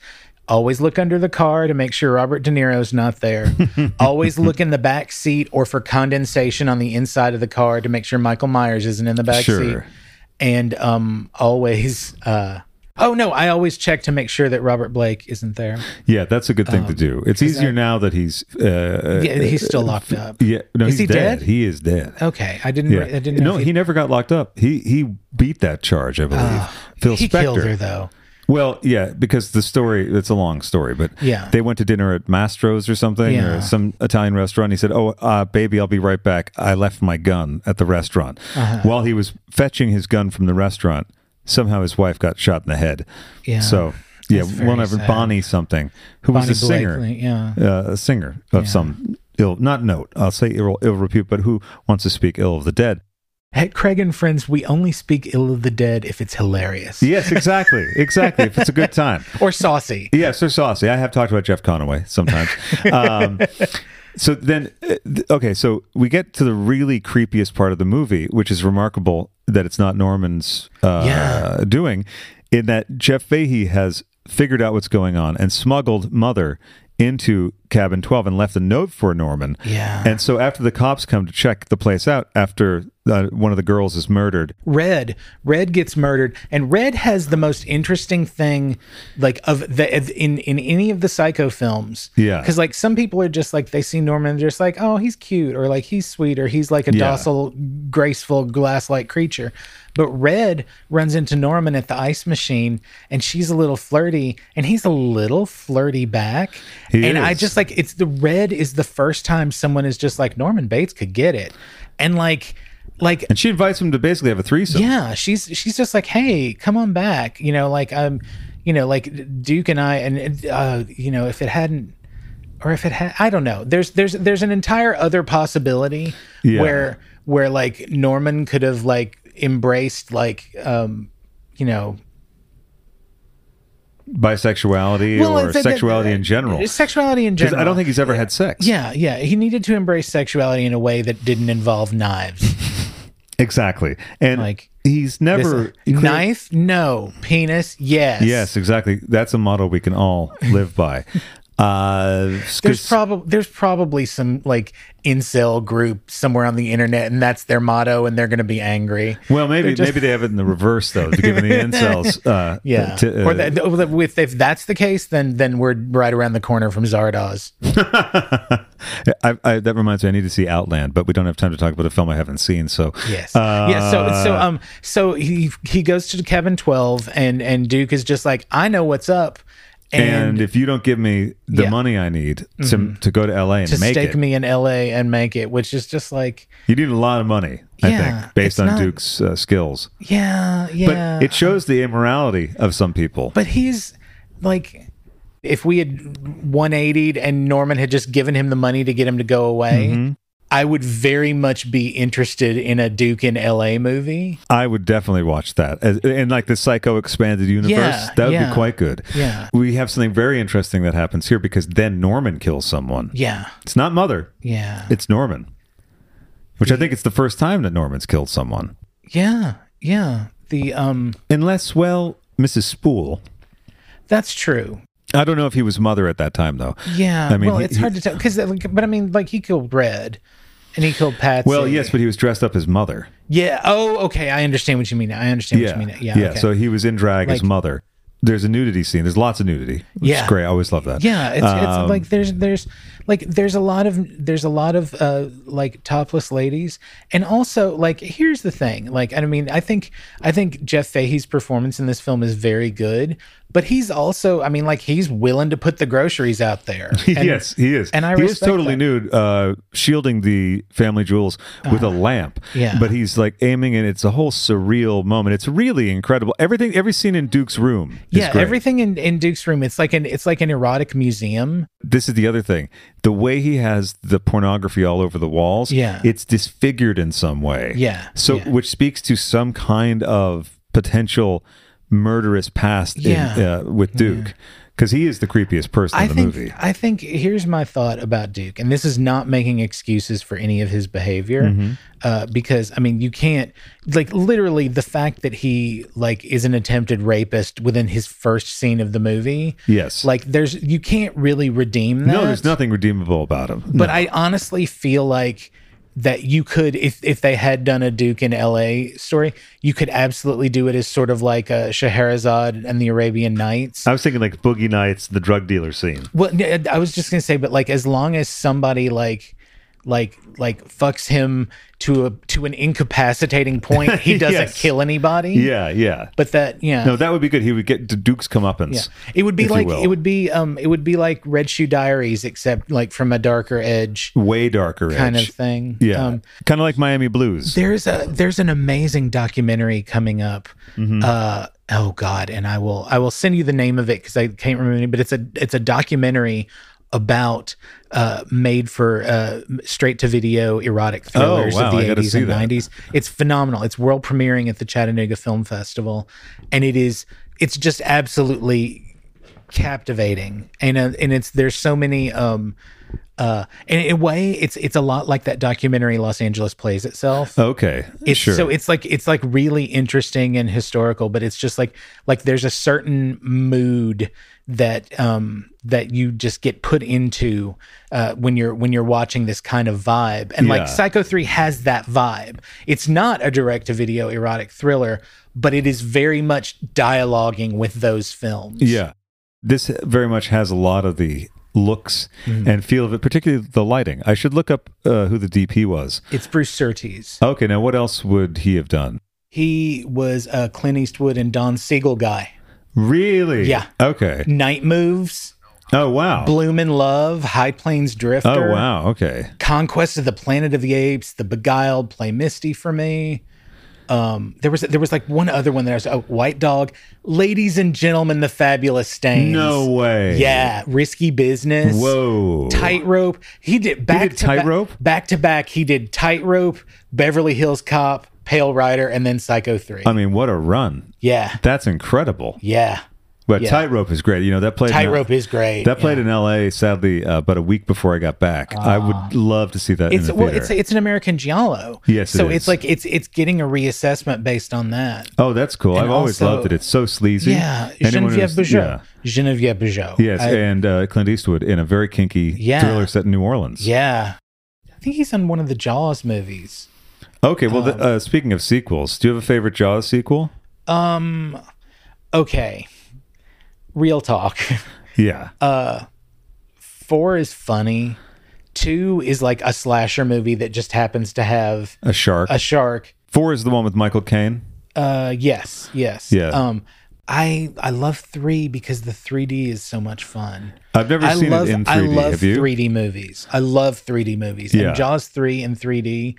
Like Jaws 3 is a garbage movie. Yes, it is. Jaws 3 in 3D is a lot of fun.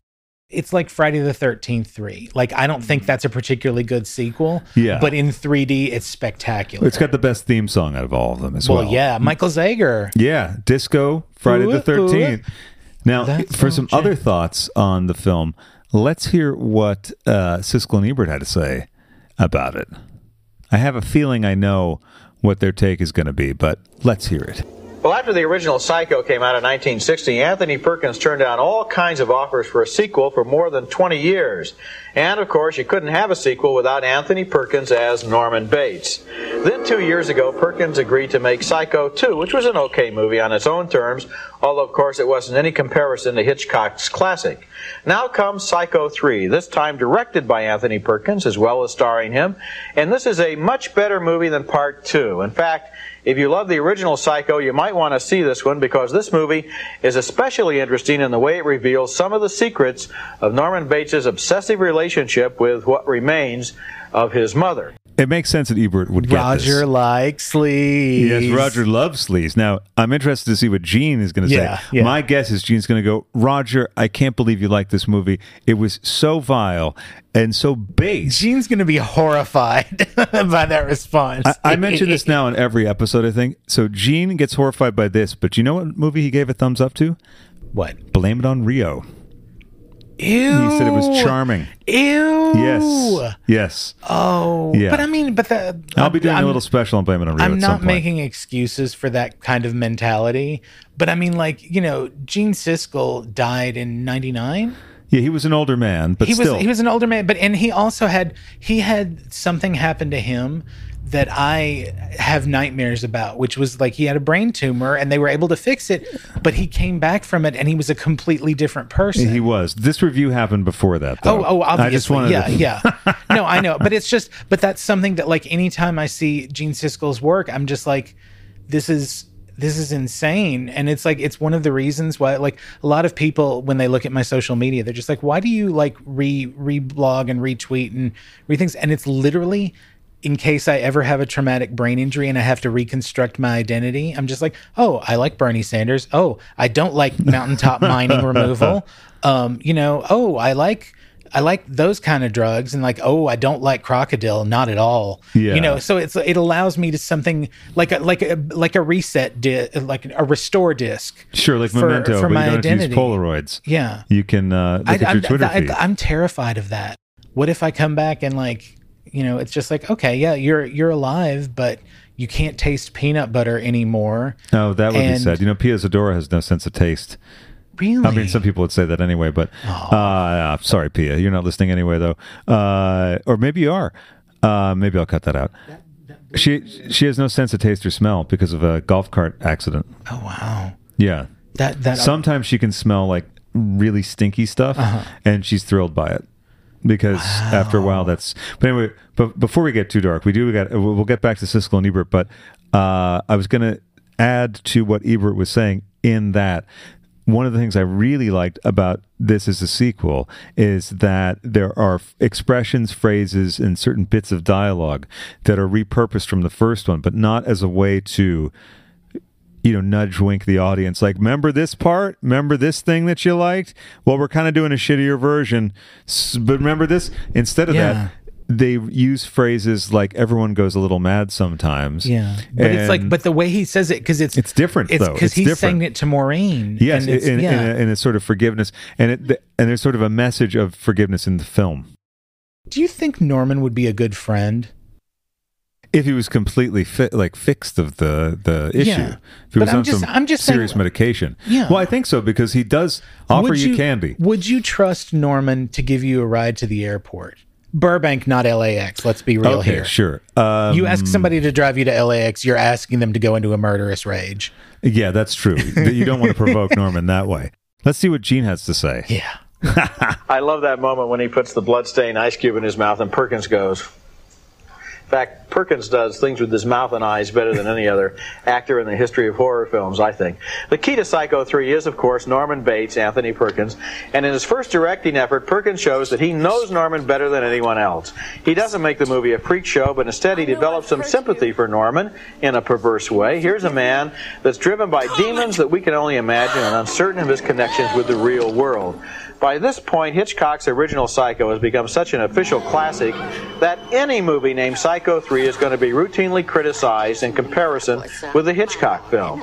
All I have to say is no matter what you call this movie, Anthony Perkins has made a very good, very scary horror film, and it seems like the one with the ice chest there, one that's very much in the Hitchcock spirit. I liked it. That's a cute scene. Um, I didn't get scared by the film. I was turned off by some of the violence, and I, I won't. Of course, you're not saying it compares with the original. Um, it just sort of laid there for me. I didn't think it was bad. I just didn't care to see it. That it didn't interest me. Uh, we've talked before about how in some classic movies we don't want to know how the secrets are revealed.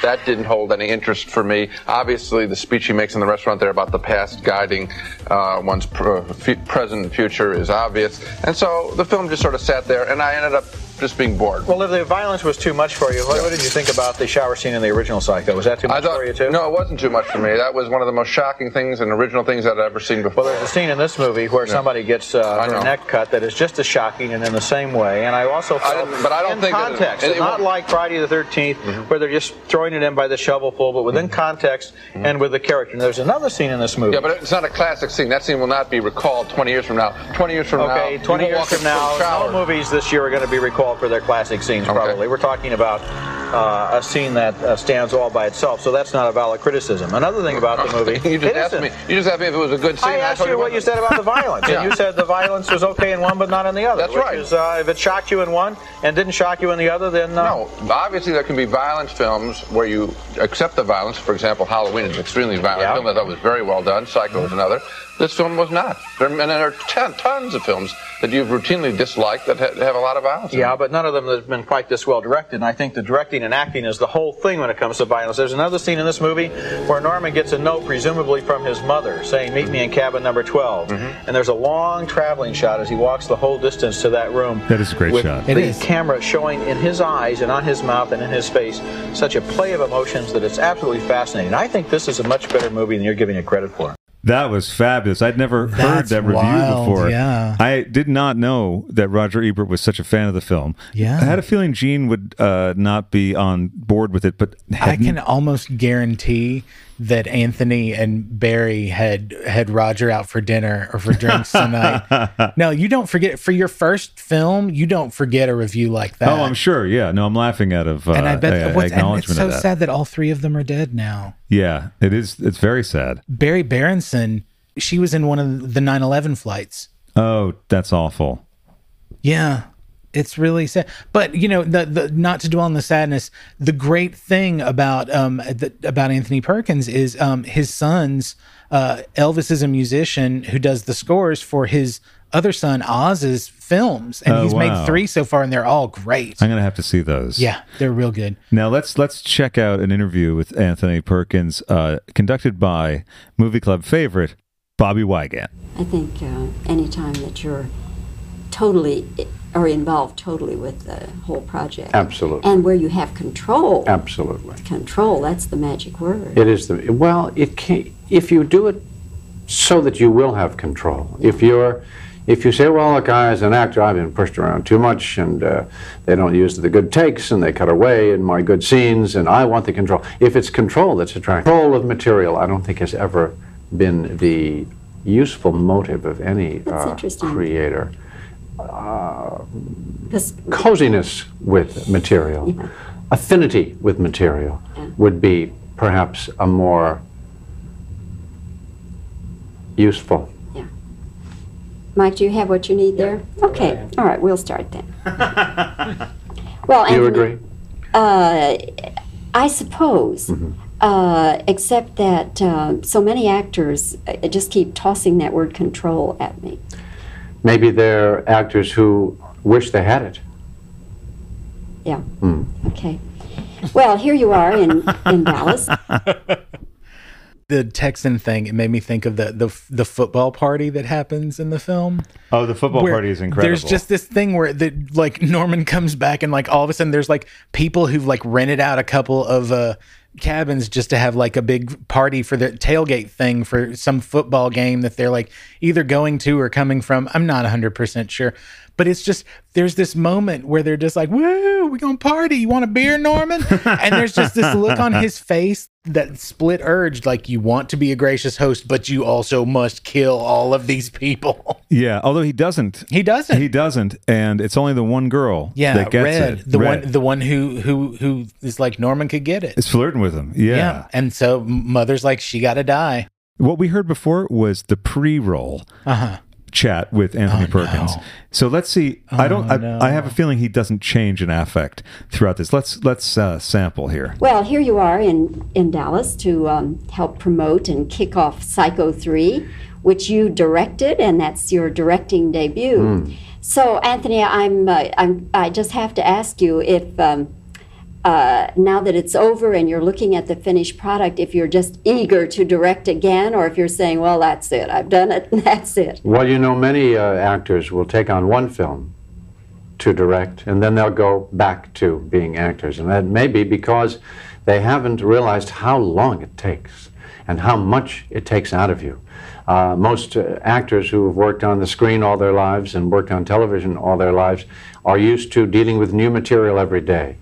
And uh, of course, as a director, you deal with the same material for weeks, months, years. It can go on for a very long time. I happen to like that, but I've done long runs on Broadway all my life, so perhaps I, I'm more used to dealing with the same material on Tuesday that I dealt with on Monday. the main difference between this psycho and the previous ones is that this one is just full of humor. And uh, I'm wondering if, if you set out to do that or if that just sort of evolved as you were working it. Well, the, the humor must be brought by the audience. If the humor is is introduced to the audience by the film, then they, they will draw back from it, I believe. That's the second part of the question. But the first part is how we have forgotten how, and some of us w- were too young to remember the, the original Psycho and how strongly and loudly audiences laughed at that film. Uh, in fact, Hitchcock was, was totally nonplussed at, at the amount of audience murmur and l- as much laughter as there was. And he uh, was, for the first time in his career, taken aback by an audience. He hadn't, he hadn't thought that that would happen. Well, I didn't know that. I I just had a moment, and it's his voice, like like uh, the, the the way the setup is, is I'm not seeing his face, but I'm hearing his voice, and he's coming alive all again.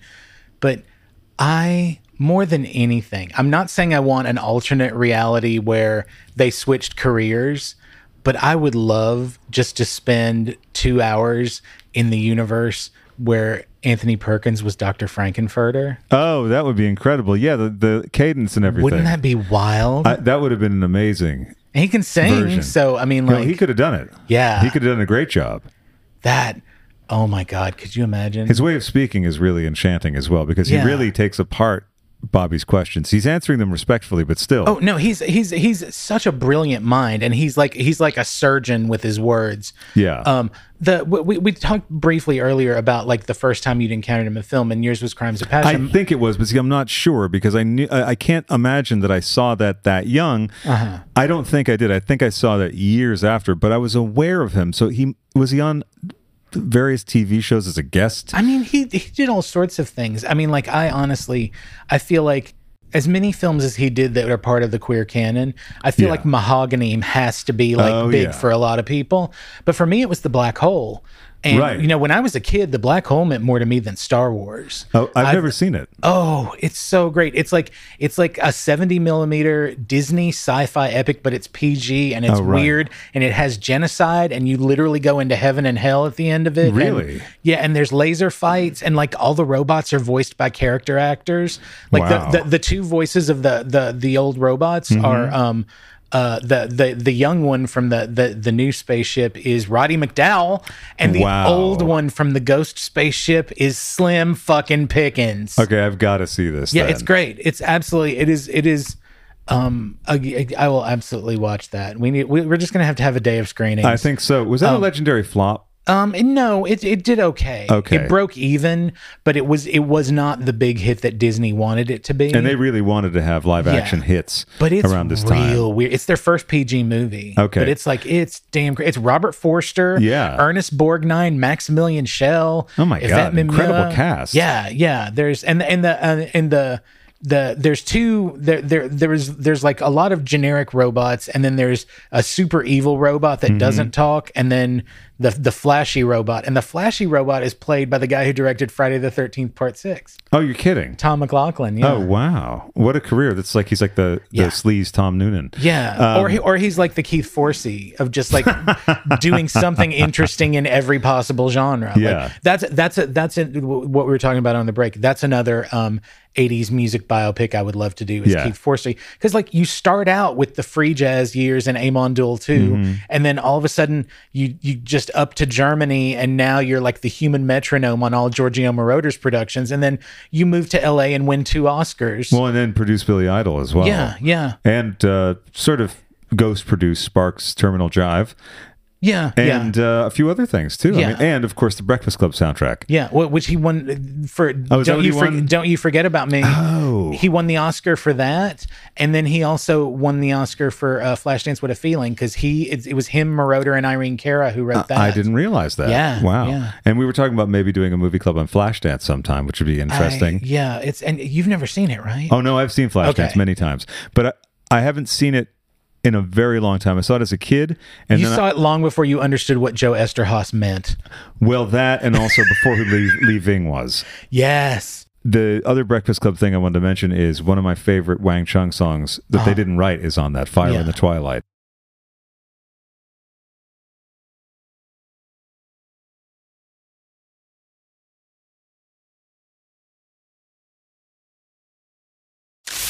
Fantastic It's song. because- I mean, you can't. There's there's a reason why there's that giant John Hughes soundtrack movie box set because like he had impeccable ears for that sort yeah, of the thing. soundtracks were great. Apparently, he would make mixtapes for the Yeah, cast and stuff. yeah. I'm always fascinated by the fallouts he had with Molly Ringwald and Anthony Michael Hall. Yeah. But uh, that's for another time because we have a few more things to talk Yeah. about with Psycho 3.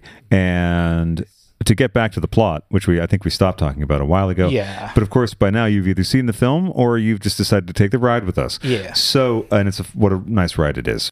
So. He kills Duke justifiably and very enjoyably, by the way. Uh-huh. Yeah, yeah. Especially smashing the guitar over his head. That's a great bit, he bit of goes business. full El Kabong. It's amazing. It's terrific. Now, when he is uh, driving the car into the swamp, I thought, "Oh my God, wait! Does does Norman die in this one? Uh-huh. Because Psycho Four is the beginning." yeah, yeah. So I thought, "Oh my God, maybe he's going to die in this," and you don't know. So there's a number of times in the film where you think it's going to go one way, or you don't know if it's going Yeah. to go a certain it's way. a smart script. It's very good at its reversals and stuff. it is, which is not that common in, in a Yeah. horror f- franchise sequel. but they never act like it's a horror franchise. No, it's just an, it's just It's it's it's a sequel, but the, it, it doesn't act like you know like the the beloved '80s horror films. And right. I think it's that's not one- just more people checking in Yeah, into cabin yeah. one, killing them, and then Yeah. all that. It's not. an it doesn't exact believe in repeat. stasis. It's not Yeah. trying to redu- re- restore everything to a certain common start point. Yeah, but my question for you is: when in the swamp, when he does escape the car? Uh-huh. Yeah.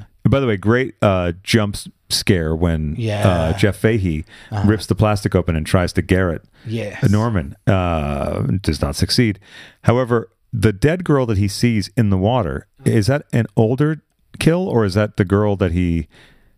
I can't tell. Is that red? I think it's I think it's red because she was in the tr- or is it Patsy who was in the trunk? Oh, maybe. And the trunk And comes he's open. horrified, yeah, because Yeah. mother killed her, not him. but he but he kisses one of them. Doesn't Oh, he kisses the one he pulls out of the ice machine.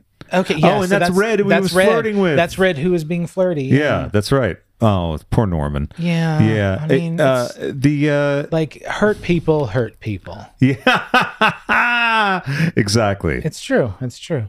Final thoughts on Psycho Three?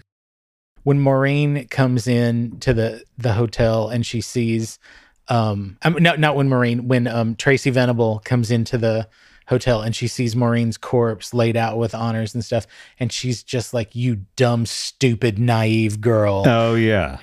Nobody ever goes that hard in Yeah. horror movies again. like 'cause nobody's usually- just like usually people go, oh no. yeah. Oh, two things. Norman manages to overcome in Mm-hmm. the end and Yeah. kills mother. He kills he kills mother. He kills Mrs. Spool's body after Tracy has explained the convoluted history about the kidnapping and Mm-hmm. All and of all that. this and like Mrs. Spool was not your mother. And of course, the, this whole device of mother and the vo- and, and the other voice is, you know, a very broad uh, euphemism, as- if you will, or um, but there's another word for it I can't remember um, for a simile for euphemism. Uh, that is, you know, it's the what the a Epithet. metaphor, metaphor, Uh-huh. metaphor for uh, uh, the negative voice that we can have inside, and it fighting it Uh-huh. Oh, yeah. all the time. Well, I mean like like n- mother never gives Norman the benefit of the doubt. Like n- mother is like like we don't know Norma Bates. We don't No. know her. No. Uh, but we kn- we know Norman's conception of her. And it's um I'm trying to think of what it was. It was um some sci-fi thing where it, where it was like uh there was a machine that would that would clone people, but it was only going on your recollections of them. Oh, okay, So it was like interesting. it was like a it was like a focus a focusing of like like it- the things that Impressions you or something. notice and your impressions. So it's them, but it's not them. And like you know, it's, we don't. I, I think that's what the TV show is about, Bates Motel, which I'm told was Oh, good. okay. Um, where but that it was sort of about like exploring that relationship. Oh right, I should check that out now that I've seen half of the Um, Yeah, Psycho canon. yeah. Uh, yeah, I just I love that as a metaphor. It's great because I mean it's obvious, but it's not because you're thinking, oh, it's mother and all this, but it's also his inner voice criticizing him for having feelings. Yeah. Uh, I mean this has obviously been because of what was drummed into him by his family. Yeah. And at the end, when the cop says, "Norman, I can't. I'm so disappointed. You know, you killed all these people. You're going to go away for the They're rest never of your going to life, let you out. And he's like, but I'll be free. but I'll be free." And but then he pulls out Mrs. Spool's hand. yeah. And it's a Which is great weird. bit of business Yeah. with the lighting changing at the end Yeah. to focus on the, the demonic eye, this that half of him. Oh yeah. Well, because he, remembers the the iconography of the first one. Yeah. he is aware that he has an iconic face, that he can like sell emotions or experiences in a way that other actors can't. It's and I true. think and I think it informs everything he does from then on out. as you'll hear in the Crimes of Passion movie club, Siskel and Ebert's take on that is kind of interesting because uh, Siskel claims that the movie is ruined by Anthony Perkins, Oh. showing that he has no, a- a- absolutely no understanding of uh, Camp or Ken Russell, or really Anthony Perkins. So I suppose with that, it's time to say so long, everyone. Indeed. And thank you- Auf Wiedersehen. Adieu. Let's close with a little bit of Carter Burwell's fake rap song.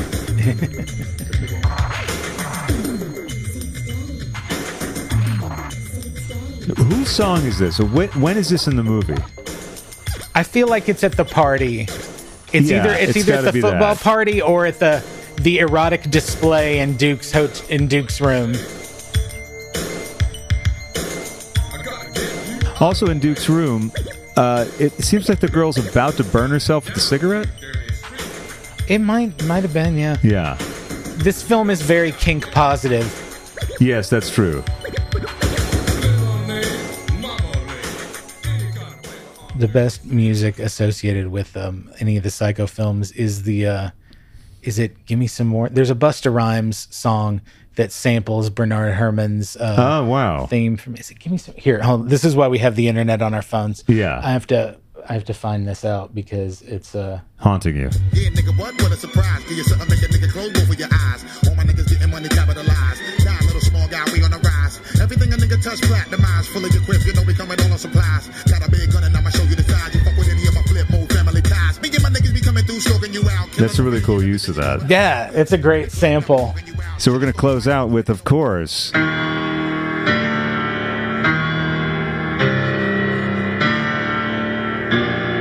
Forget your troubles, come on, get happy. You better chase all your cares away. Sing hallelujah, come on, get happy. You're heading for the judgment day. The sun is shining, come on, get happy, girl. The Lord is waiting to take your hand. Shout hallelujah, come on, get happy. You're heading for the promised land. Treat yourself right and head on over to patreon.com slash Craig and Friends. Look at the reward tiers, see which one jumps out at you that you desire the most, and then just go for it. Grab life by the suspenders and pull at patreon.com slash Craig and Friends.